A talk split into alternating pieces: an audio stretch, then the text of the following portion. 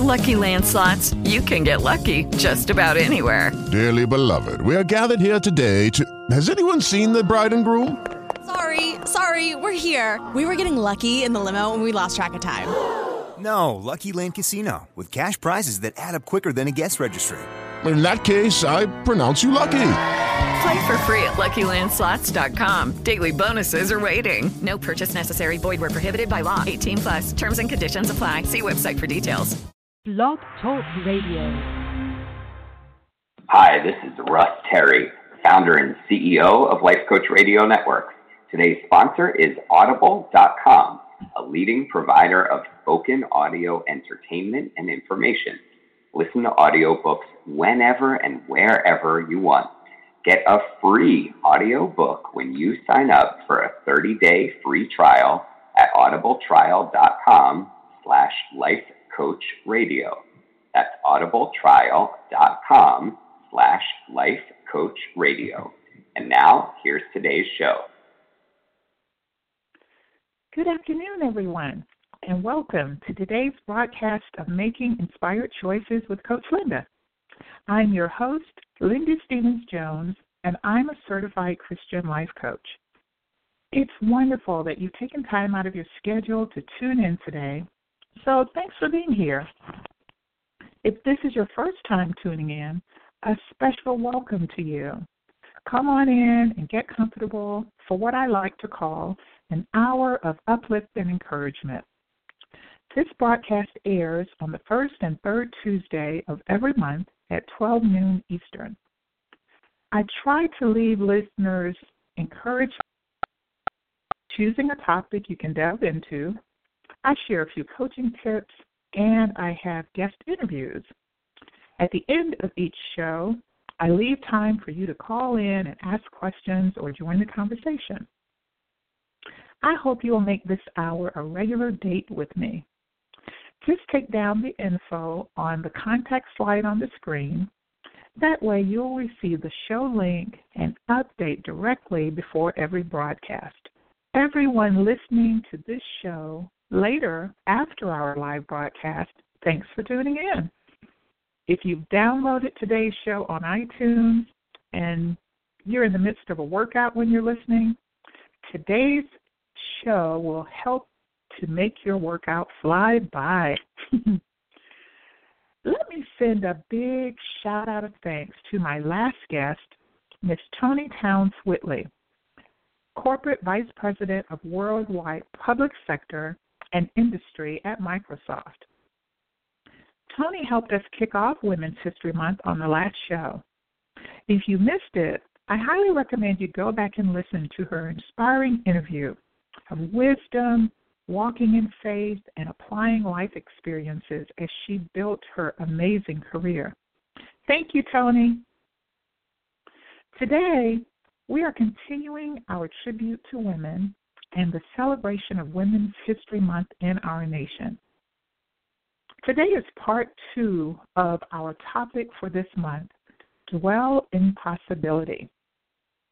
As I shared on the last broadcast, think about it. Women are known to dwell in possibility. If not, we would not have some of the open doors and opportunity that are equally available for women and men that we have today. Looking back, even when women had no guarantees of outcomes, they spoke up. They set bold visions and never gave up.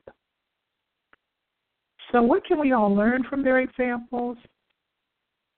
There are no actual limits to our opportunities. At some points and stages, we see only a small portion of what is possible in our lives. It's usually based on what's going on with us in a particular moment or season. But what I've seen over and over again is the fact that when we consider and see possibility, and then we have the courage and audacity to take action. Open doors or partially open doors or windows are there. The opportunities either exist or we create them.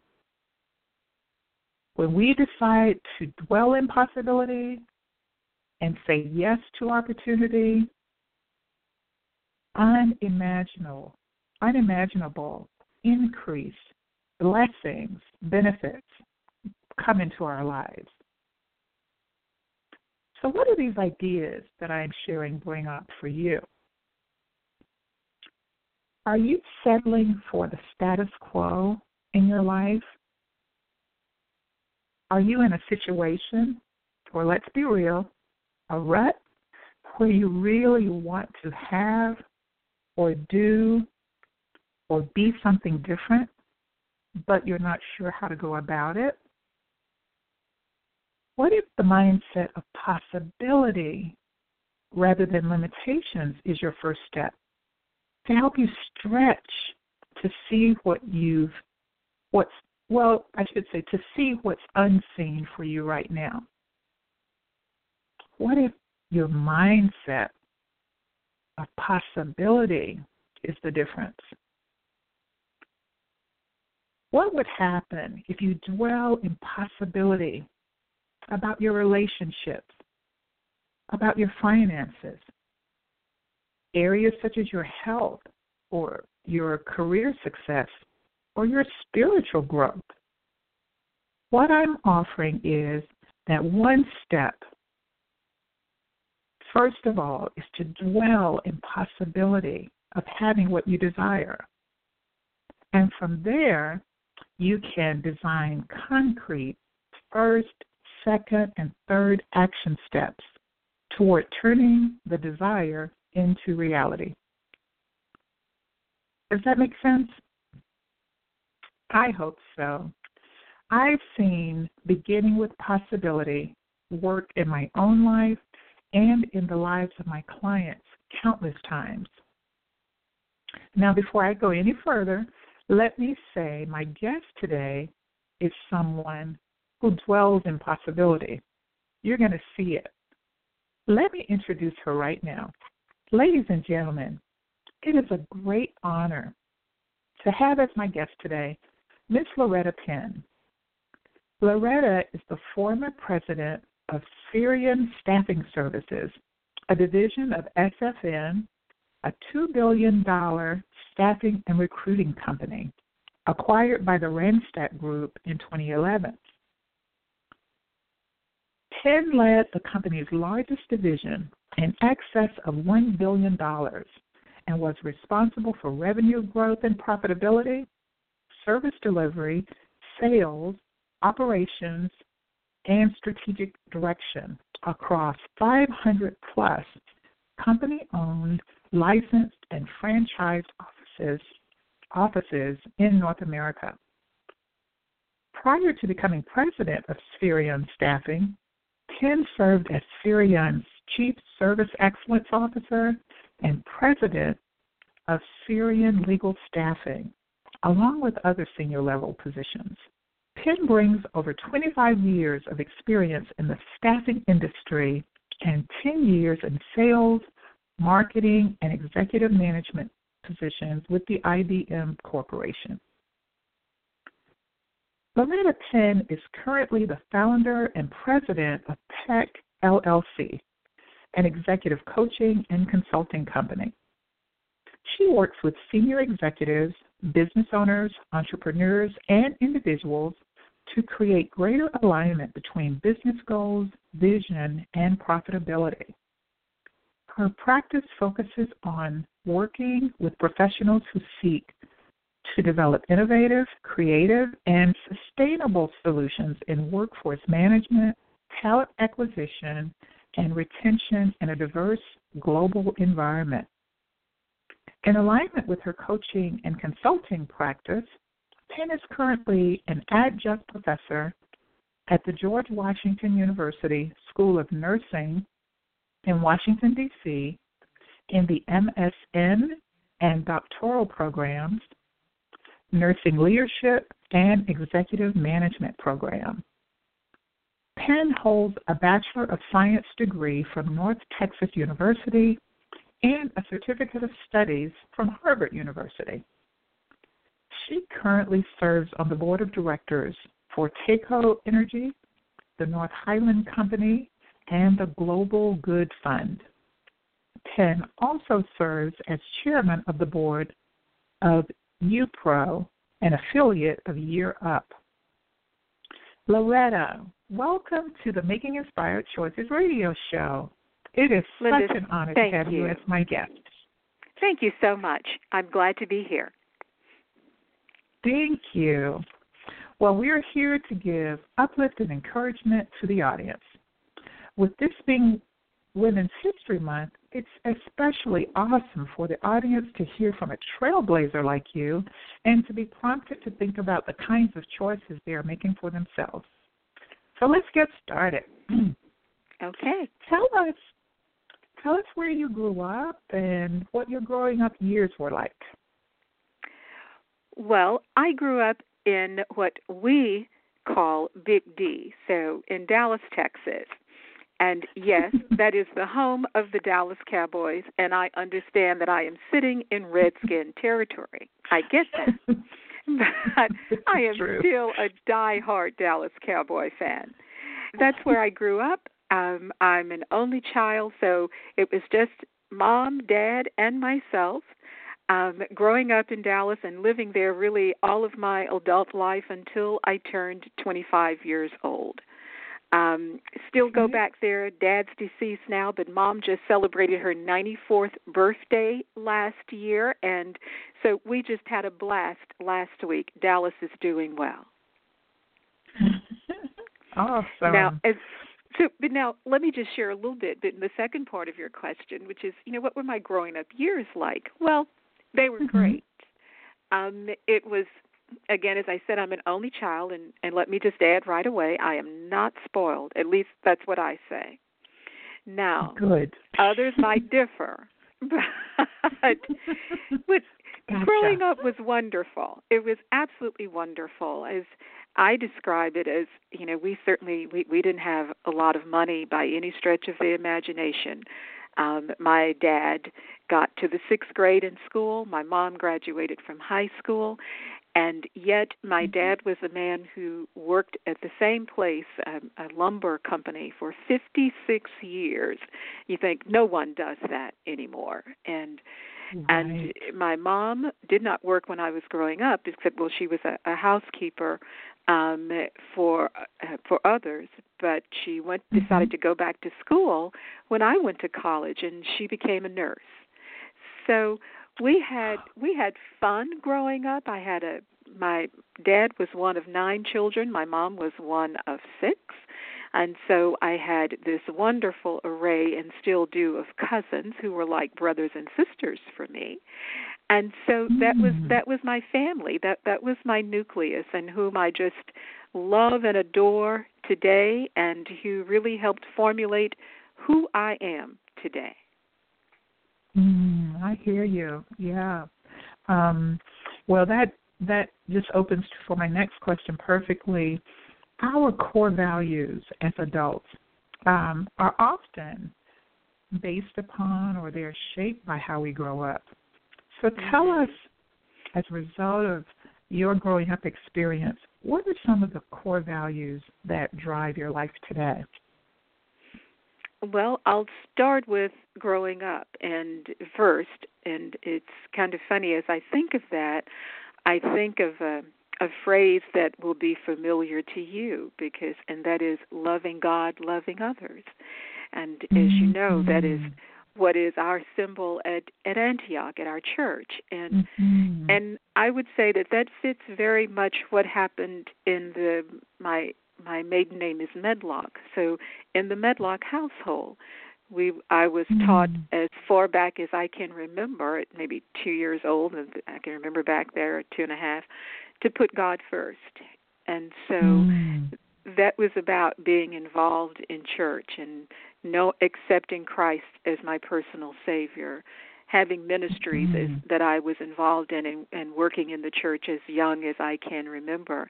As a matter of fact, you know how it is when you're young. Sometimes I would say, you know, we get up, my dear, dear me, we go to Sunday school and then we stay for church and then we come back for BTU and then we go to night service. And I would say, oh, when the day comes when I'm just not going to church all day. Well, and what do I do now? I go to church all day. So, but it was it was really about putting God first in our household. And then I would say, when I t- talk about the loving others side, it was about paying paying it forward. You know, I as I said at the beginning, we didn't have a lot of money, so it's not like we had money to go and give to anyone. But what my mom and dad Mhm. taught me, and what they did by example, was paying it forward with your time and with your energy Mhm. and with any way that you can to give because one of the things I learned early on our greatest gifts are not always about money many many many times our greatest gift will be that of time and that of letting others know that you care about them so when I think of growing up and being having a foundation um Yes. one of the things I know my my mother would say all the time she would say you can't beat God giving. And you know, we've all heard that. well, my my mother and dad really demonstrated just how true that is. You you can't beat him. You cannot possibly give Mm. more than God gives to Mm. you. And so if I take that to where I am now and how those kind of things have driven my life, um Mhm. for me now it is very much about putting God first, always.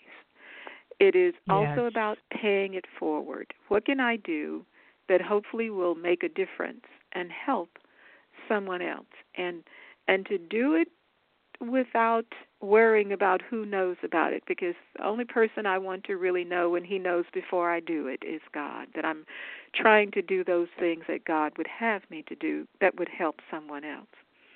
And and I would say a third thing that drives my core values is being thoughtful. And I and this is one Mm. I've developed over the years. I can't say that I was always good at this and and God Mhm. knows I can be so much better at being thoughtful than I am now. But I'm better than I was. And I really Mhm. work to be thoughtful about what I say, what I do, how I act, and how I respond. And one of the things that takes me forward with those four things is if I really work very hard to remember how do I want this conversation? How do I want this relationship? How do I want this interaction to end? Not what do I want to say Mm. at the beginning? What do I want to do at the beginning? It's how do I want it to end? How do I want that person to feel? And how do I want to feel when it's over? So I would say those are some of the core elements that really drive how I pray that I live my life today. Beautiful, beautiful. That that is a great nugget for myself and our listeners in terms of thinking of what you want the outcome to be in your interactions with others. Being thoughtful. I don't think I've ever heard of that as a as a core value. Thank you for that. Absolutely. Um, with just your wealth of of work life and experience, um, is there any particular lesson, life lesson, or past experience um, that you feel has um, uniquely prepared you for where you are now, what you're doing now? Anything in particular come to mind? That's a great question.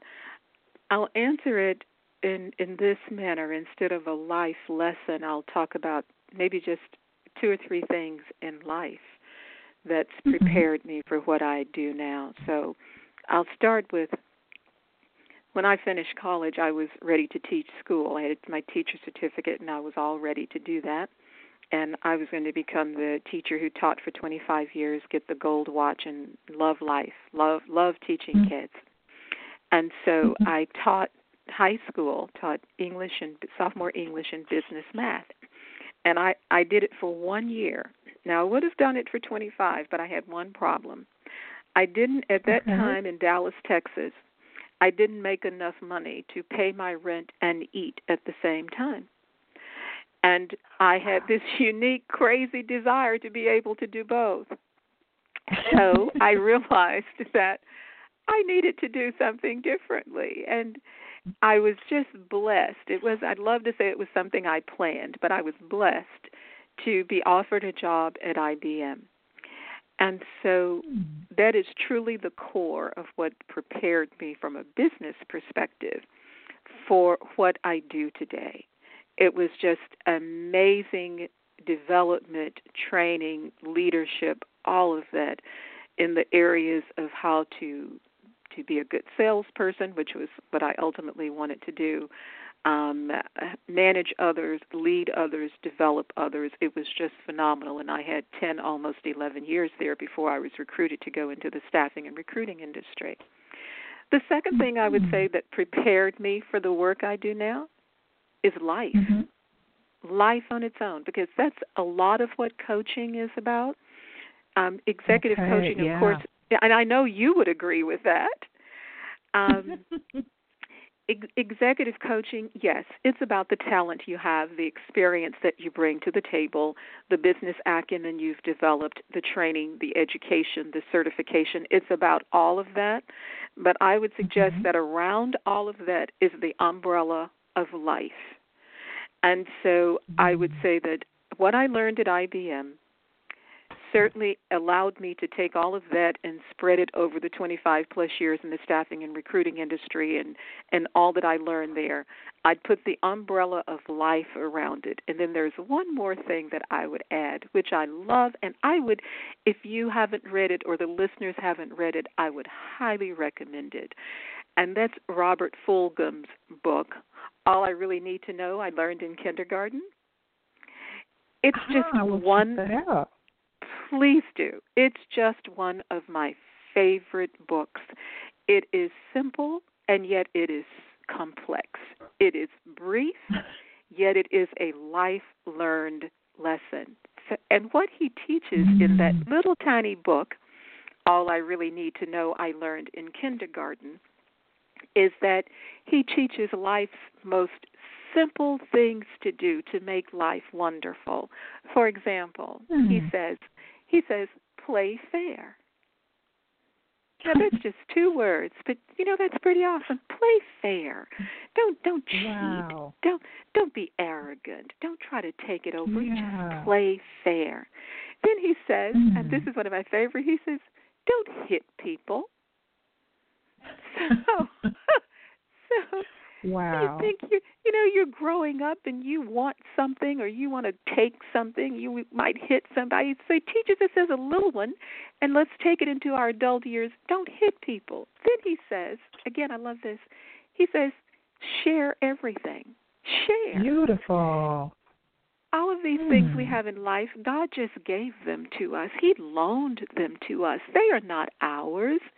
We need to share now I'm going to, um, and I'll tell you two more, then I'll stop because I just love that little book. I've had it for probably oh I'm forty definitely five gonna look it years, up.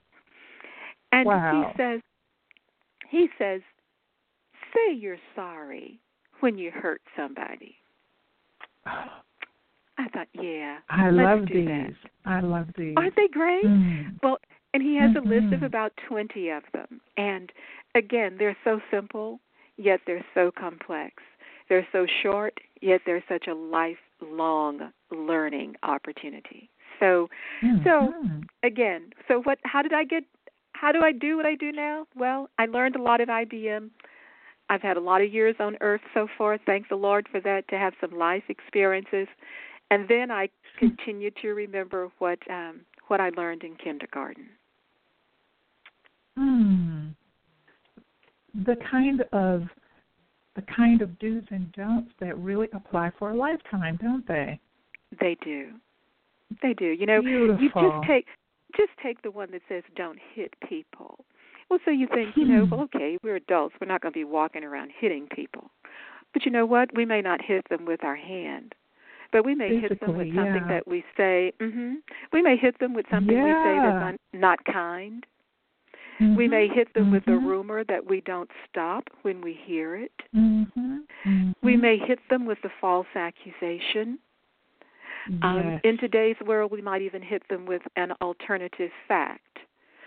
So mm-hmm. we need to make sure we don't hit people. Don't hit people. I love that. Yeah.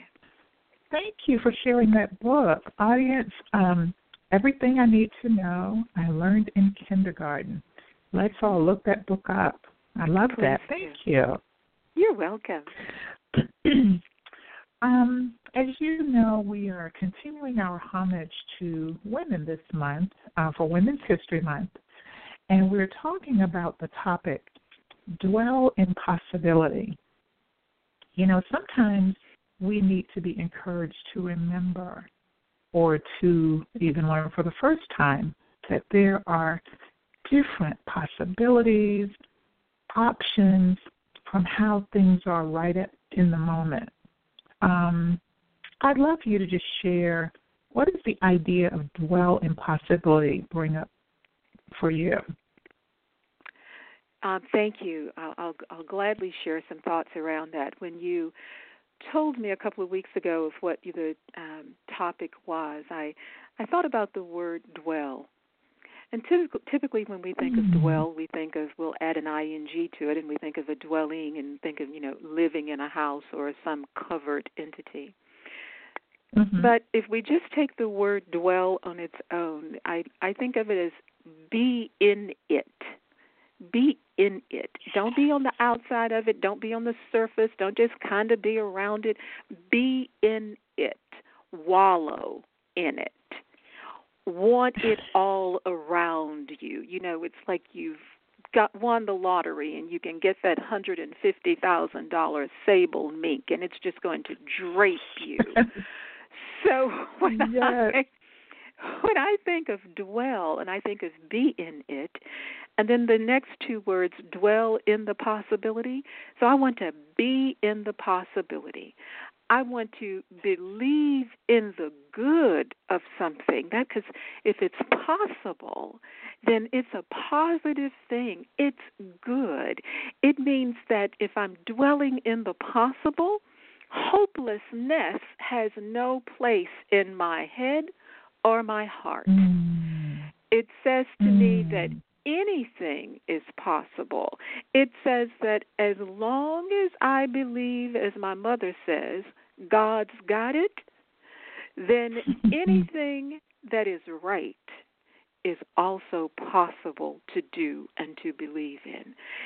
It's so easy sometimes when things are going in the way that we don't want them to to go Mhm. into that path of what if, why me, woe is me, Yes. etc. Yes. Instead of why not me? Who am I that this should not happen to me?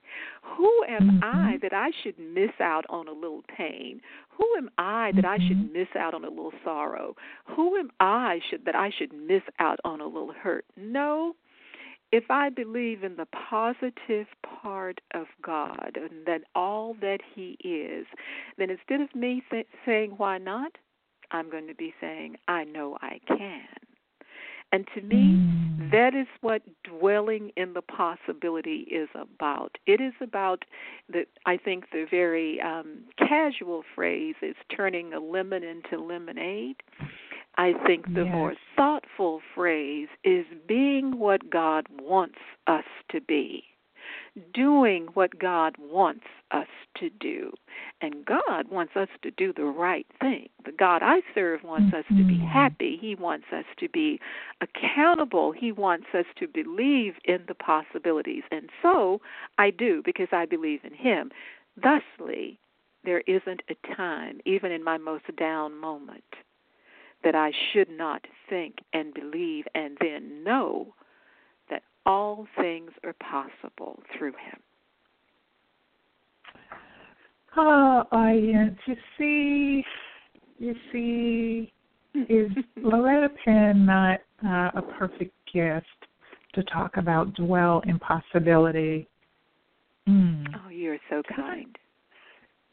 Really, I mean, to the audience, I I hope just listening to her perspective about that gave you a lot to chew on. You know, that is that is way more than I even envision in terms of wallow in possibility. Not only let it be a passing thought, but wallow in it. I love that. Thank you. Um, you know, because you and you've shared in terms of early career and your vision to be a teacher, um, but from the I want to touch on from the time you got into Spherion staffing services. I would just love for you to, I mean, I think it's very relative to just kind of share your walk from entering that company to ending up as the president of the company. Tell us Absolutely. about that journey. Absolutely, I certainly will. Uh, when I was recruited to go into the staffing and recruiting industry, um, I in 1988, I started with a regional staffing company, and um, and then I we sold that company to a company in the United Kingdom, and during that t- time with the organization before we sold it, and that was seven years, um, we had I had a wonderful opportunity to come into that company as an officer of the organization and to have a chance, along with the president and the CEO, to really continue to build that organization. And it was amazing. So I had a chance to take those things I'd learned at IBM and then really put them into action and actually do them. It was I realized very quickly it was a real big difference in going from working for an 84 billion dollar company to going to work for a 120 million dollar company. And and mm. all of a sudden you become a doer. But it was a wonderful wonderful opportunity for me to get into the industry and to be an officer in an organization and to make a difference. So that kind of started my my learning, if you will, of of senior executive types of roles and functions. So when I was mm. recruited from there to go to oh well I did have this period in between where I thought about maybe I would leave the staffing industry and I was going to go to law school. And I thought I mm had thoughts then about becoming an attorney. and I could see myself being the you know the female Perry Mason or something like that. So, but before I went off on that that trajectory, I was recruited to come to work for Spherion, and so I had an opportunity there to first run a region of offices. So that's about 10 offices initially, then to take on an mm-hmm. area, geographic area, so multiple states, so up to about 40 offices. And this was, Spherion was a, a staffing company, and we focused on temporary and full time and um, outsourcing staffing of talent to companies all across North America, major corporations across North America. And so mm-hmm. I went from running about 10 offices to 40 offices, and then I ran our national accounts. And national accounts, I had responsibility then for about $700 million of business within the organization. And my job was to both close deals as well as lead others who closed staffing deals. And so, for example, one of our clients was um, UPS. So you think about all the UPS boxes you get at Christmas and Thanksgiving time. Well, at mm-hmm. any given time from October to December, we would ramp up and deploy about 2,000 temporary employees um, for UPS. So some of our temporary employees could have mm. been delivering your boxes to your home. Or uh-huh. if you were AOL and you needed a temporary group of accountants to do a special project, those might have been some of my people. So we had the full huh. skill set. So I ran national accounts, and then a position was created for me as Chief Service Excellence Officer because if, if for the little bit of talent that I do have, there are two things that I do fairly well, and I'm also very passionate about. I'm I do I do a fairly decent job along that talent continuum of hiring, of recruiting the right talent, hiring the right talent, developing the right talent, Mhm. training the right talent, and providing that talent for succession planning. That's one thing. And the second area that I have a lot Mm. of experience in and also enjoy is mergers and acquisitions. So we had about five or six Oh. mergers during my time there, and I was always either a participant or a lead in those mergers for the company.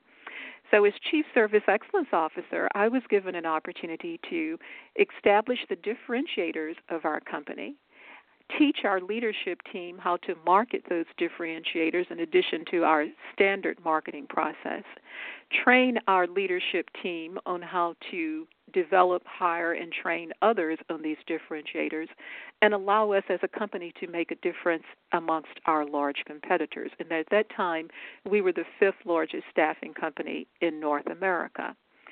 I then Mm. was asked to we the person who was the president of our staffing division and we were a 2.7 billion dollar company with 527 offices in North America and I was in my headquarters was in Fort Lauderdale and one day I was Mhm. there working. I would go there once a month on business as Chief Service Excellence Officer, and I was there one month. And our largest division, our Spherion Staffing Group, which was at that time about $920 million, it was not doing as well as it could under the current leadership. So I was there, and I was I had about an hour left before I was getting ready to catch the airplane to come back to Dal to DC. And I went in to say goodbye to my CEO, as I always did. And as I always did, I said to him, tell me if there's anything I can do to help you. That's what I would tell him, and because I always tell him that he was he was always telling me I was always asking him for stuff to help me. What can I do to help you? And he Uh-huh. said, you could become president of Spherion Staffing. And I said to him, I said, you have known me now for 11 years. I'm confident this is the first time that you have left me speechless. And so I that is in as simple and again as complex as I used early as how it started. And he Mhm. said to me, he, he described what he needed and felt he needed in leadership and felt that it was something that I could do and bring value to the organization. And while it was certainly something I had worked for, believe me, I had my eye on that position. Don't don't get that twisted. I Mhm. did, but certainly Mhm. not at that time. Not then, because again, somebody was in Mm. the job. So when he offered that to me, I said, I said, well, perhaps I do need to go home and talk to my husband about that. And I.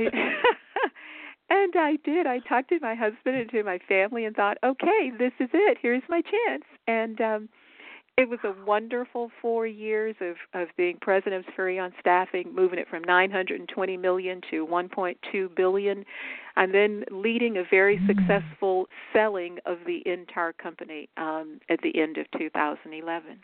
So that's how we got there. Wow. Now, I, I have to ask so early on in your time at Spherion, were you Yes. seeing the sky's the limit as possibility? Were you seeing more of the job in front of you as what you were fully concentrating on? What do you remember? Mhm. Oh, I remember well. Yes, and that's a great question. And it's it, it is a piece of advice that I give now in my coaching. It has it Oh. has probably been oh 35 years since I just looked at the job in in front of me.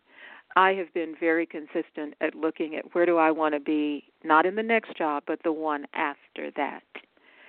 And if I Mm. was going, and my advice to anyone that I coach is that if you're looking at where you are right now and how do you advance where you are right now, not only are you short sighted, but you are allowing those who are your leaders to be short sighted about you. And so Mm. I would suggest that because if you're only looking at where you are right now, you're not preparing Mhm. yourself for the next job. Someone else is, but you're not.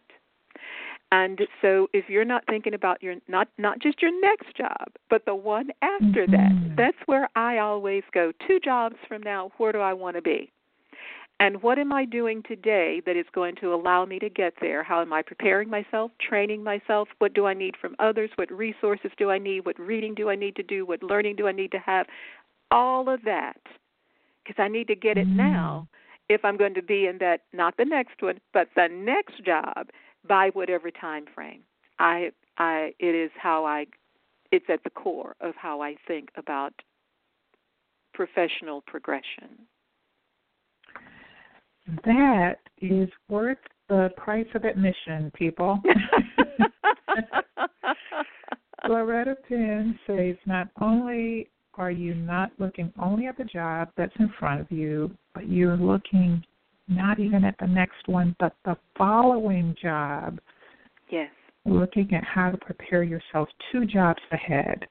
Mm-hmm. That is extraordinary advice. Thank you for sharing that. You're welcome. I I think um, every single listener, if they just take that away from our conversation today, that's what I call serious dwelling in possibility. now you you um, just epitomize positivity and faith and belief from I think the audience has gotten that sense as as you have shared. We've peeked into your life today. Um, you've truly been a trailblazing entrepreneur, and you continue to have tremendous success as an executive coach and consultant. I, I recognized, um, maybe just in my connectivity to people and and this audience particularly, when they hear stories um, like yours, I know they consider you a blessed and hugely successful person. Um, I I just had this inclination to believe, and been doing the show about a year and a half, that what is not apparent when people see people like yourself is that you've also endured major life challenges. Um, I get feedback from listeners often that when my guests talk openly about their personal walks through challenges and hardships, um, they are encouraged. They they recognize that you know for those who are blessed and hugely successful, it hasn't been a walk in a rose bed. So, would you be willing to share a time when you faced personal trial and what helped you through such a period? Absolutely, I'll be glad to, and I'll give you, I'll give you two or three examples, but I'll do as okay. Steve Co- I'll do as Steve Covey in the Seven Habits of Highly Effective People always says, and that is begin with the end of end in mind.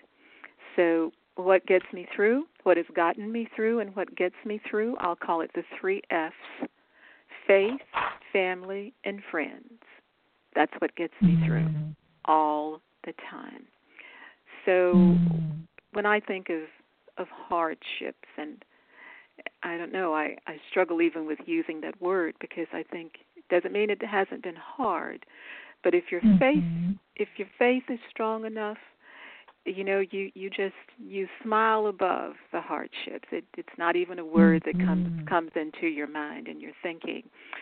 I'll go back what is now 6 years ago when our daughter was diagnosed with breast cancer and mm-hmm. here's a young woman who, and her name is Emily. Here's a young woman who's just active and outgoing. Has raised our two amazing grandsons, and mm-hmm. all of a sudden, here she is diagnosed with breast cancer, and um, it was pretty devastating for us.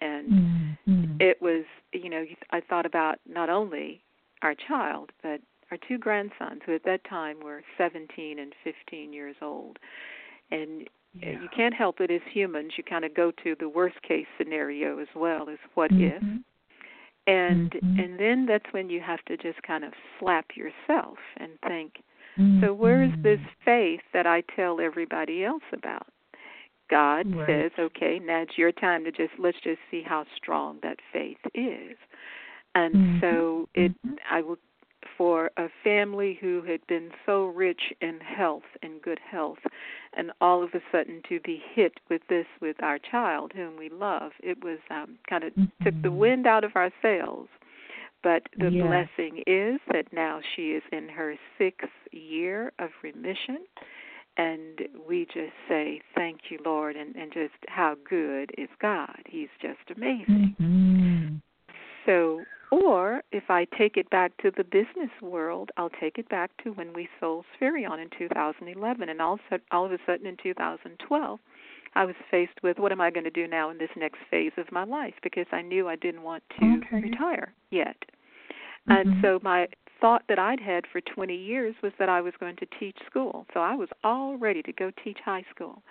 But as my husband had been telling me, high school was a little different now. And I kept saying, How different can it be? Well, he was right.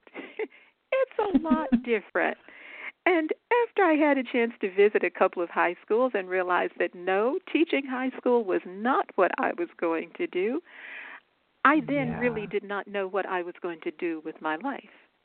And for someone who has had for 50 years her whole life on a trajectory, not missing a beat, all well planned out, thought out, all of that, Mm-hmm. to have in 2011 I traveled. I was on a plane uh, traveling 176 days in that year. And all of a sudden to wake up in 2012 and for me it was like I have nowhere to go. Wow. And so you think, okay, all right, you know, just well then retire. Well, no, that's not what I do. And so mm-hmm. I will tell you, for about four or five months, or well, really about six months there, I it I just did not know what to do with me, and I had never felt like that. Mm-hmm. I'm sure if I'd gone to a doctor, they might have diagnosed it as depression, but I was too stubborn to do that. I thought I'll get over this. Uh, But it uh-huh. was just a really a time in my life where God taught me that work does not define you. And if it does, you need to do something about that. Mm. And so it taught me that I need, because if someone had told me that work defined me before this, I'm saying, I know it does, and I do plenty of other things. But this period taught me that, yes, work was defining me. And I needed to Mhm. do something about that that brought me closer to Jesus than I was. I, I needed to become, get back to being a person and not Mhm. not president of Spherion. It it was a Mhm. humbling time for me to to call upon the Lord and say, "Dear Lord, just you know, please show me. Just just show me." Mhm. Just it took me back to Matthew in the 19th chapter of Matthew when the disciples were asking Jesus, "Who can be saved?" And he said, "For mortals it is impossible, but for God Mhm. all things are possible. All I had to go back and remember that. I had to remember Mm. that. Or if I take to just this past year, when I became sick and I was diagnosed with this tumor and I had to have surgery, and I realized that um, there's we get all caught up in things that we we're doing and things we're involved Mhm. In and then when you can you have to sit up and realize that one you need to be dependent on somebody for a while starting with Jesus Mhm. and then going through Yes. to your family and your friends and that you it helps you put in perspective especially your health your health helps you to put life in perspective that the things and we all define things a number of different ways but the things Yeah. that we think are so important if you could have a do-over and have your health back you would Yes. take those things and just walk right by them and leave them out along the side of the road Yes. So- so true. so, so what gets me through that that period, my daughter, my job, the period of my health, what gets me through that and I continue to go through it, it is as my grandmother said, it's the Jesus in me. That's what gets me Mm. through it. It's me instead I'm really good about tell asking others where is your faith. Well, God taught me to and said, Mm. "Okay, Loretta, where is yours?" So it's about praying. It's about praying without ceasing. I understand what that means now. It's Yeah. about as one of the ladies in my church at home when I was a little girl, she would um pastor be preaching, she'd get happy and she'd say, "Who wouldn't serve a God like this?" Well, I'll tell you. this teaches you who wouldn't serve a God like this. And then you Mm. add to that your fa- your family and your friends, the friends, the girlfriends. Let me go there. The girlfriends. Mm-hmm. The girlfriends who were in our 30s, we just sacrifice. We'll we'll put them off. We'll get tell them we're going to get back with Right. them. We're just busy. Right. But as we get older, it's about the girlfriends. It's about the girlfriends who are just there, who have seen you at your weakest moment and they still love you, warts and all. Mhm. It's Mhm. so let me it's just a long way to say that what helps me get through life every day, whatever might be the issues, the trials, the health, whatever it is, it is truly the three F's. It's faith, it's family, and it's friends. Oh, listeners, didn't she weave that story so beautifully? And I don't know about you, but I'm sitting here recognizing, and it's really resonating with me that in any season of life when we're going through and you know feel that we're in charge and we're driving the car and then a curveball comes like a, a loved one experiencing a health challenge or your career uncertainty about your career or even even more personally impacting when it's your own health that that humbling and that moment of how do I move forward from this? Faith family and friends. Beautifully said Loretta. I love that.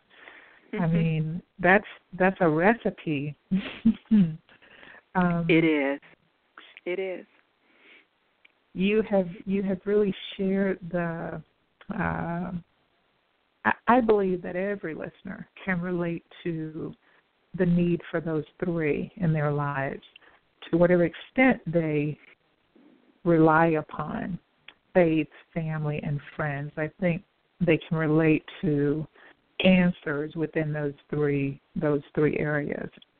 Um, you you have reminded us of what it's like to experience not only the successes and highs of life, but also the challenging and stressful times.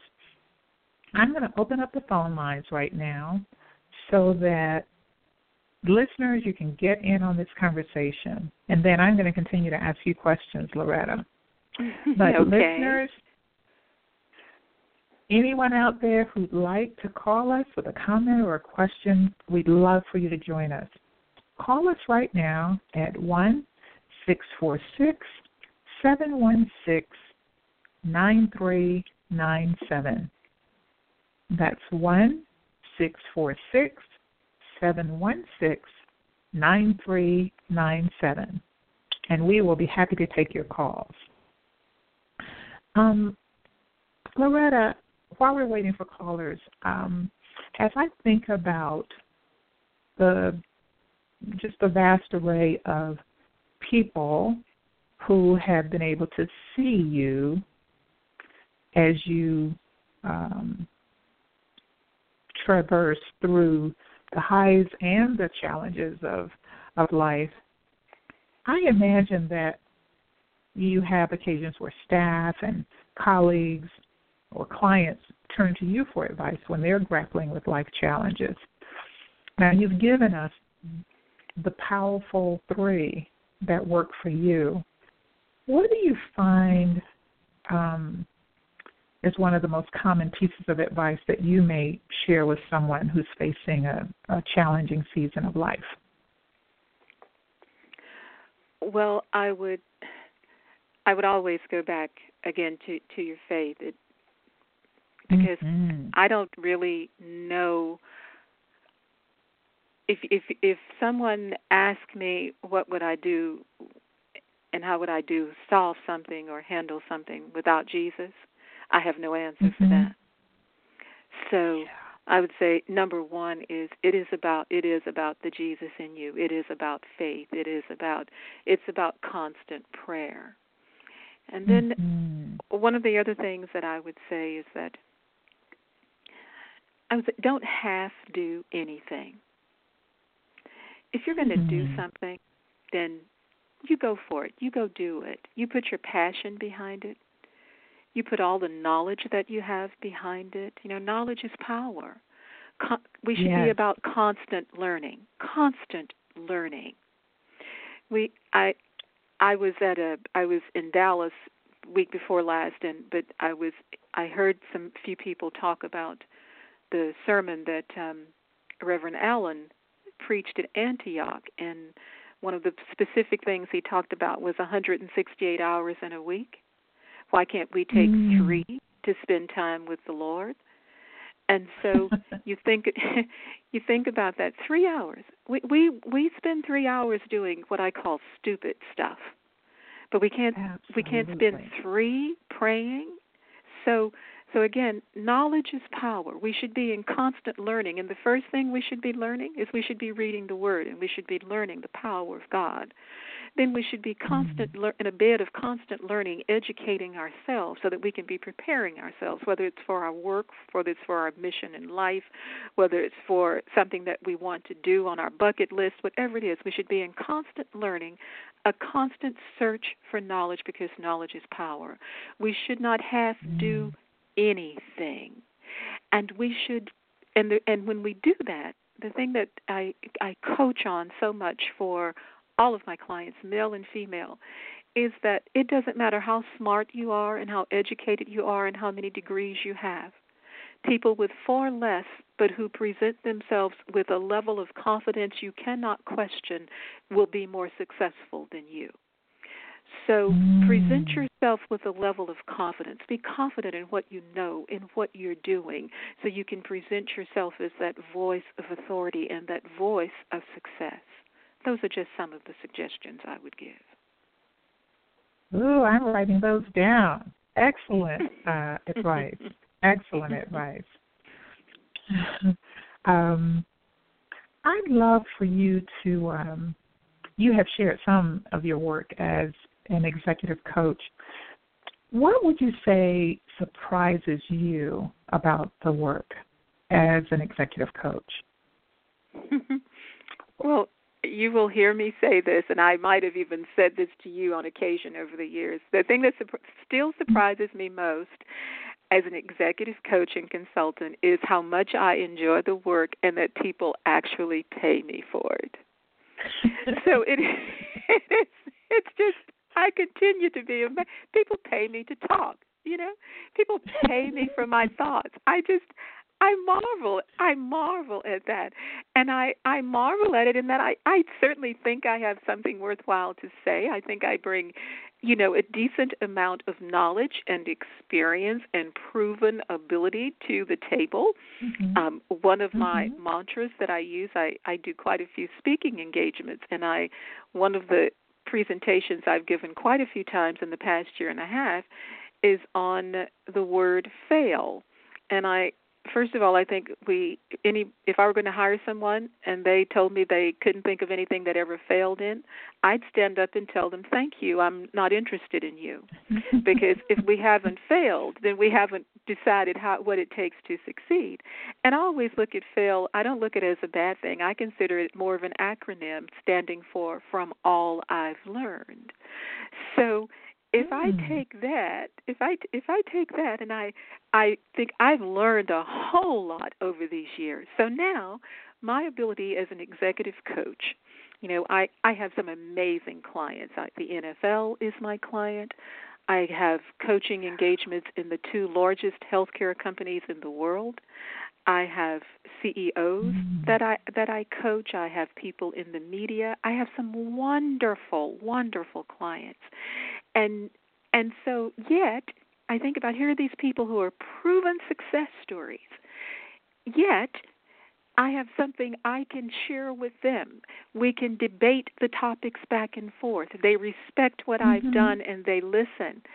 The other place I go to and what makes me smile is here I am teaching in the doctoral school of nursing at GW. Now, I I can barely take a temperature, but I teach executive leadership. I know something about that. And so I have to remind myself when I'm sitting in the room with all of these PhDs around me that they may have a PhD, but they haven't actually done it. I have done it. I have run a company and all that goes with it. So when I think about what surprises me most, it is that how much I love this and I actually get paid to do it. Oh, well, I tell you, clearly you bring a wealth of living and experience and you know you walk in the light of Christ and I I believe that can be seen and felt as well by clients whether they are believers in Christ or not. So I am not surprised that you are having that kind of a wealth and diverse clientele. So I I love well, that you. that you are loving the work. Yes. I do. Um now I'd love for you to tell us some about uh, the board that you chair, the Up Professional Recruiting Outsourcing. Mm-hmm. Tell mm-hmm. us some about YUPRO. Yeah. I'd love to. Well, YUPRO is a division of Year Up, and Year Up, the entity, if the listeners were to Google that, it's an amazing organization that I got involved with. As a matter of fact, in 2012, right after I was, you know, when I was in that mode of deciding what I was going to be when I grew up again. And uh-huh. Year Up is an organization. It's it's 14 years old now, founded by a gentleman, Gerald Chertavian, who realized that he had sold his IT company for a lot of money and he wanted to pay it forward. And he was a member of Big Brothers Big Sisters, and he had a brother, an African American boy, who was in high school who lived in the Bronx, A student, valedictorian of the class, but who was never going to get to college without a scholarship because he was one of six children. His parents had no money to send him to school. And Gerald mm-hmm. decided to pay for his college education at Harvard. And after doing that, he decided that the way he was going to pay it forward was create an environment for kids between 18 and 24 years old who had an aptitude for technology, because that's the, that's really where we primarily focus, and who mm-hmm. he would create a school to train them for a year, and we would train underserved kids with high school diplomas or GEDs, train them for six months on leadership skills, just from as basic as how to look people in the eye how to shake hands, mm. how to how not to chew gum, how not to eat while you're talking, think how to how mm-hmm. to sit and be a good listener, just leadership skills, and then mm-hmm. and also help increase their technology aptitude because we have all kind of uh, software products and all that we train them on, and then for six months we place them as an intern at companies like CACI, AOL, Fidelity, Fannie Mae, etc and then with the intent mm. that these companies will convert them to full time employees. Now, and we ask our clients to pay them no less than $16 an hour when they convert to full time so that we have kids who are making 38K plus a year. Many of our kids, they'll start out at 40, 45, 50,000, and most instances, these are kids who make more money than anyone in their household. We're now in 14 mm. cities. We have an office, as a matter of fact, here in Arlington. Last year, we hit our t- over our 10,000th student that we had placed in a full-time job capacity in the past 14 years. Now, that's year up.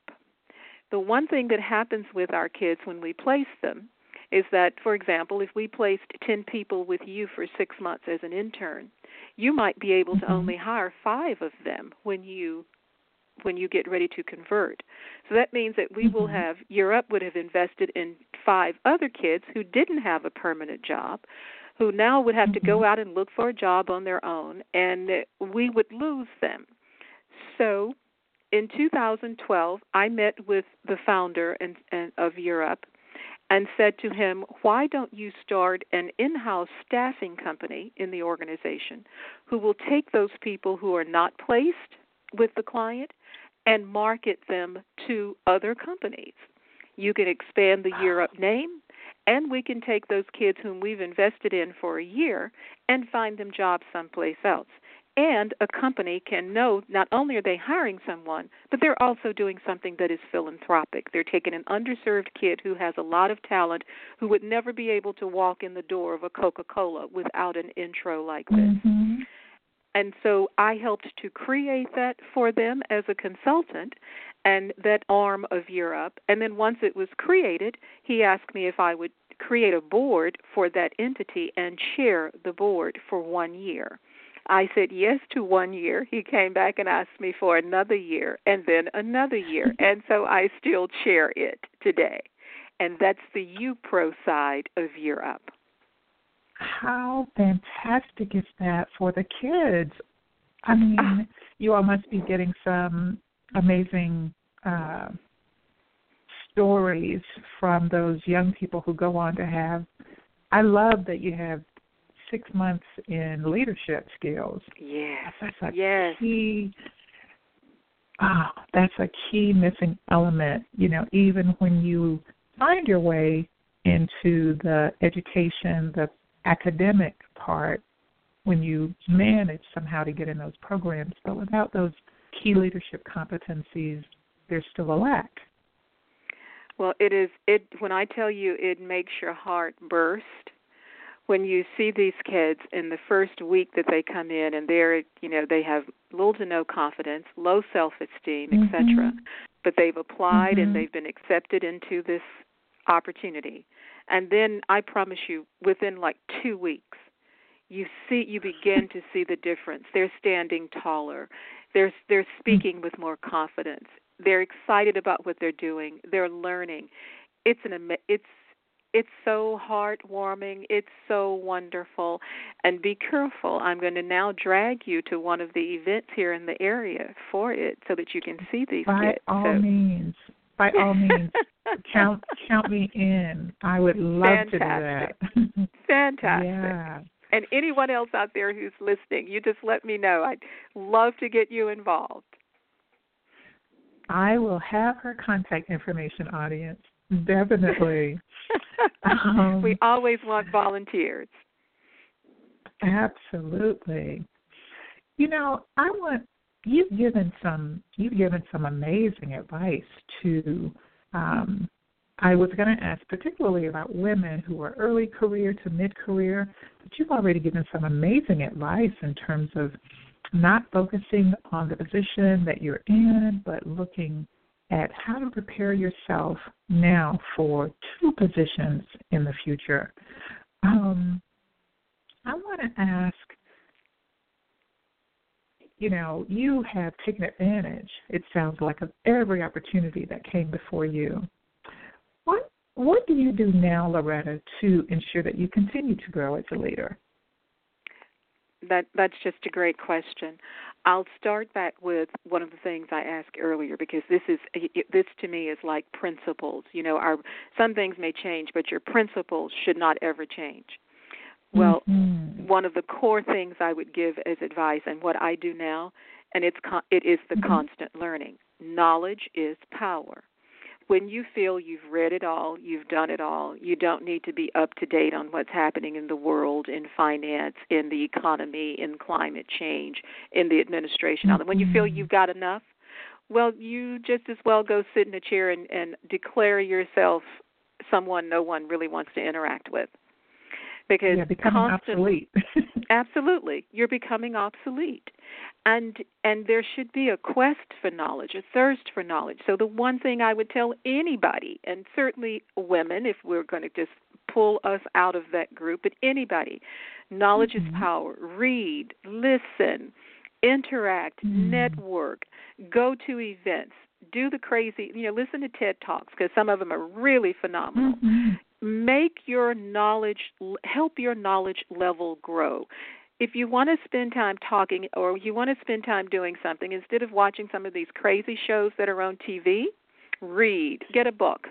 Go or go on get read something electronically, but do something that's going to help you grow, going to expand your mind. That's one thing.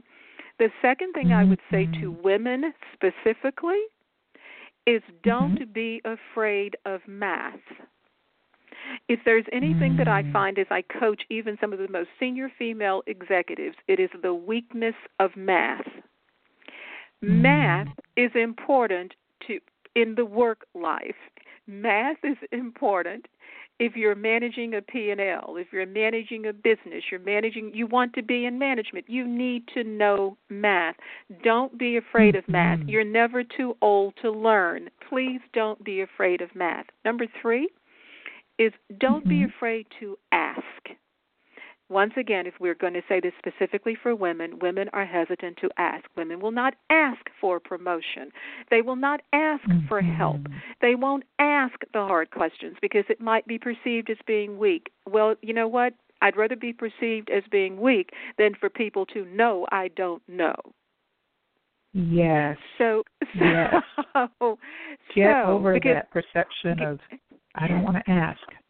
Right, get over that. Because once you know, then you won't be perceived as weak anymore because you know. So, and then I go Mm. back to those things. Don't have do anything. Be confident in your ability. You won't be confident in your ability if you don't know your topic. So, knowing what you're going to talk about is always 51%. It is the majority. Once you do that, though, Mhm. that's when you can start building the confidence on everything else, being exuding the executive presence, that leadership presence, presenting yourself in that manner of authority and position, being confident that you know what you're talking about, being passionate about what you do. That's the kind of advice I would give to someone that's at any career level and certainly mid career. And then let me just throw out a plug for, for us. Have a mentor have a coach. Mm. Have someone with whom Mhm. you can talk who has no bias, who's not giving you a performance appraisal, who simply has as their core goal the desire to help you be better. Beautifully said. Beautifully said. Audience, I hope you're taking notes because um, Loretta Penn is throwing it down today. this is such wisdom, and it's practical wisdom. It's applicable to each of us, no matter what stage or phase we're in. Um, she's blowing up the idea of dwelling in possibility here. So let me give out the number one more time. If there's anyone out there who has a comment or something that you'd like to share, please join us at 1 646 716 9397. Oh, I see we have a call from my favorite caller. Caller, press 1 and you're online with us. Good afternoon. Good afternoon. Good afternoon. Good afternoon. Uh, Coach Linda, I must say you you, you really um, amaze us with the, the excellent guests who you bring on your show, and and today's guest has not failed you at all. I'm I'm, I'm really really impressed, uh, really impressed, Miss Miss Penn, and and I must tell you that that I do believe that um, uh, Mr. and, and Mrs. Um, Medlock, did I say the name correctly? You did, yes, sir. they would be so proud of you because I'm sure they would say that learning has occurred. Oh my goodness, that that Oh, is yes, I'm- profound. That is I'm sure, I'm sure they would say that. And and today I, I've taken such such great notes, and I'm I'm, I'm going to study these because I do feel that more learning has occurred for me. Um, you know, from what you said about being thoughtful and caring about what I say, what I do, Mm. how I act and how I, you know, and of course keeping God first. Okay, Yes. and then out there in the- in the workforce, just knowing that you have to be able to not only pay the rent but eat at the same time. and that's real key. Very, very important. Very important. And I must tell you, I think think that Mr. Robert uh, Fulghum uh, should pay you an honorarium for just, just putting his book out there because I, I know Yes. from that book. I, I, I saw that book with years ago, and you know all you know the, the four things that you mentioned out of the twenty about playing fair and don't hitting don't hit people and sharing everything and you're sorry when you when you hurt somebody. Oh my Yeah. gosh! And Mm. the other I'm sure are, are just as profound, you know. And I tell you, as long as I believe in God's guidance, then I, I have to recognize that anything is possible. Absolutely. Has, has learning occurred for me today, Miss Penn? Without question, sir, it did. It did. I, Oh, I. I I'm almost speechless. I, I, got, I, I, got a, I got a wallow. I got a wallow in the possibilities. I got yes. possibilities. Yes, I do. you do. I, you know, he I is a quick on. and- study. I'm he sure there's some other study. who want to. And I face all the time. I'm sure that the show can go on and on for another 24 hours. I'm sure you would have a lot of great other things to say. So with that, I'll just say thank you very much for enlightening us, enlightening us all today. Thank you. Well, thank you, Coach. Thank you, sir. Thank you. Thank you, caller. Thank you so much. It is uh it is just you know, in this case, so everything he said is so true, so spot on, uh, Loretta, in terms of the kind of I'm just calling it wisdom that you've been sharing with us today. I I love the applicability. Let me Well, let me you. ask you absolutely. Let me ask you um your schedule is so full. What does downtime look like for you? well, you, that's that's really a good question because, in a very serious note, downtime isn't something I really understood or even wanted to understand for years. I just thought, Mhm. okay, well, Mhm. downtime. Well, so I'll fit in a spa day or something, or okay, well, we'll you know we'll do Mhm. four days of vacation, then we come back and all of that. But I will tell you, the Mhm. last last three years or so, I've I've made I have been intentional about learning what downtime means. So now, so, so here's how here's my idea of downtime. Now, I will admit I am very competitive. I even do downtime Mhm. competitively. I really do. I can't help myself, so I'm stuck with it. Mhm. So I made an objective in 2012 that I needed to be a better girlfriend, and Okay. because I I did I would because I was you know I my excuse was that I was so busy working, so I'd schedule lunch or something or girls' day out, and then at the last minute I'd have to cancel because I needed to work. And I thought, you know what, I'm going to Mhm. stop that. I'm going to be a Mhm. better girlfriend. So my goal now is how can I fit in girlfriend time and make that as important and to me as anything else I'm doing. And I've learned I didn't even have to work at that. It just took on a level of importance all its own. So I make girlfriend time. I do. The- It's lunch, it's spa day, it's a movie, Mhm. it's whatever it is with my girlfriends. So you know, let's have breakfast, let's have lunch, let's just go shopping. Let's Mhm. I make girlfriend time and I I can't tell you what that has done for my my heart, for my soul, for my well-being, Mm. just just for me to realize how much I love these girlfriends and and how Mm. important you know you have your husband, you have your family Mhm. and there is that love that you have for them. And then there's that girlfriend love that you know where you can just kind Yes. of say the stupid stuff, you know? and and Yes. and you aren't going to be judged because they're going to say stupid stuff right back to you and you can have you can have the innocent fun you can have the innocent fun it's like as robert fulghum says share everything well that's what you do with your girlfriend Mm. you share everything Absolutely. so that's It's, one it's thing i'm like doing a yeah, it's quite like a a release, what? isn't it? oh It's quite it's a release. fabulous relief. It's a fabulous relief. And then I just just started, just literally started taking yoga. So Good. yes, yes. So this is to get into my inner mind, body, and soul. Now we're going to see how well that works because I have the attention span, you know, of a gnat. So we we will see how good I'm going to be at yoga. That that that's my current downtime thing, if you will. We'll see. Jury's still out. Sounds way cool. Sounds way cool.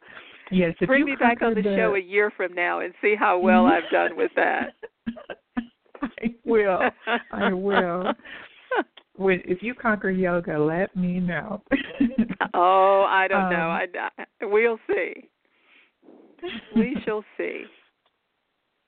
Well, as we get ready to uh, wrap up this portion of the broadcast, I I love to ask clients, and you know, it just is such a beautiful framing. So I've started to ask radio guests as well. What story do you want your life to tell? Hmm.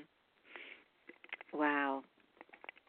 That that's a really good question. That's a really good question. I you know, it's amazing um the power of, of God in your life and and as mm. life happens. I'm sure that the story that I'd like my life to tell now is very different from what I would have said 10 years ago. And I promise you mm-hmm. that it's very different from what I would have said even a year ago. But if mm-hmm. I think mm. about it today, I would say that with God's help, I made a difference. That somewhere mm-hmm. along the way, I made a difference for somebody, somewhere, somehow. And that's what I'd like the story to be. And then if I could add a tagline, and it would be, and maybe they didn't even know it was me. Hmm. That that that's that what I'd like my beautiful. story to be. Mm-hmm. That's what I'd like that it to be. Is, hmm. That is that is the most beautiful wrap up of a guest interview I've ever heard.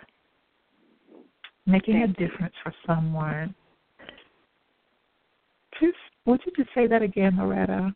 Mm-hmm. Making a difference for someone. With, mm-hmm. With God's help, that I made a difference for somebody, mm-hmm. somewhere, somehow.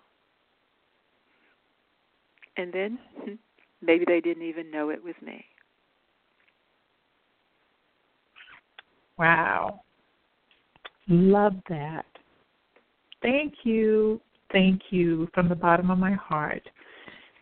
I knew it would be very special to have you as my guest, but it has just been an honor and it has been a tremendous learning uh, that you were with us today, that you took time out of your very hectic schedule to be here. So I am certain that what you shared is going to be helpful to many.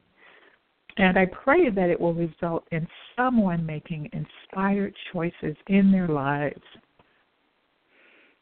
Well, Linda, you are most welcome. You, you're you're beyond welcome, and I I thank you. I thank I first of all, may God just bless you and keep you and continue to use you in this way that he has chosen for you. It's a blessing to all of us who have a chance to hear your voice and to hear those of the amazing guests you have on your show.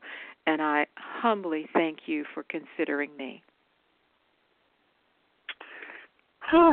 um, do you have any uh, shout out before we close today, Loretta?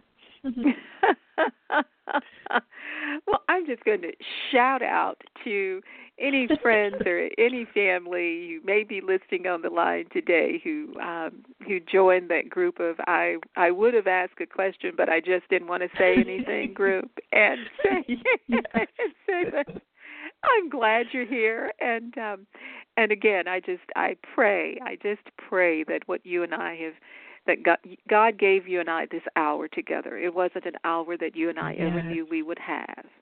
And so yes. I pray that, that this gift that He's given us, the, the true gift, that it along the way has helped or will help somebody. That's the shout out. Thank you. Thank you so much. Um, before I close today, I want to give a shout out to every woman out there who dwells in possibility. We see you and we appreciate your determination. Don't give up. Keep striving until doors open or you build new ones. and ladies out there, if you are in a season of change and you feel stuck trying to figure out your next steps, consider a coach. You can go to my website, www.lindastevensjones.com, for information. You can see a testimonials tab there for what clients are saying about coaching. And you can sign up for a free discovery session with me. And lastly, to my wonderful community of listeners and callers, thank you. And I hope you heard something that encouraged you today. Please remember, share the link in your network for the show replay so someone else can be encouraged. And mark your calendars to tune in for the next broadcast on Tuesday, April 4th, right here at 12 noon Eastern, with my guest, Mr. Cozy Bailey who heads the Prince William County, Virginia NAACP. Until then, stay blessed.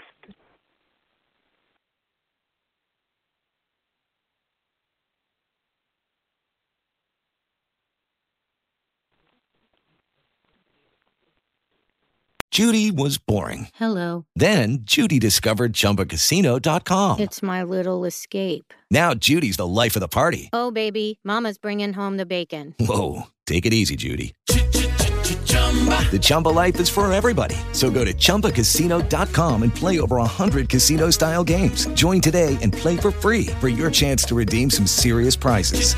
chumba ChumbaCasino.com. No purchase necessary. Void where prohibited by law. 18 plus terms and conditions apply. See website for details.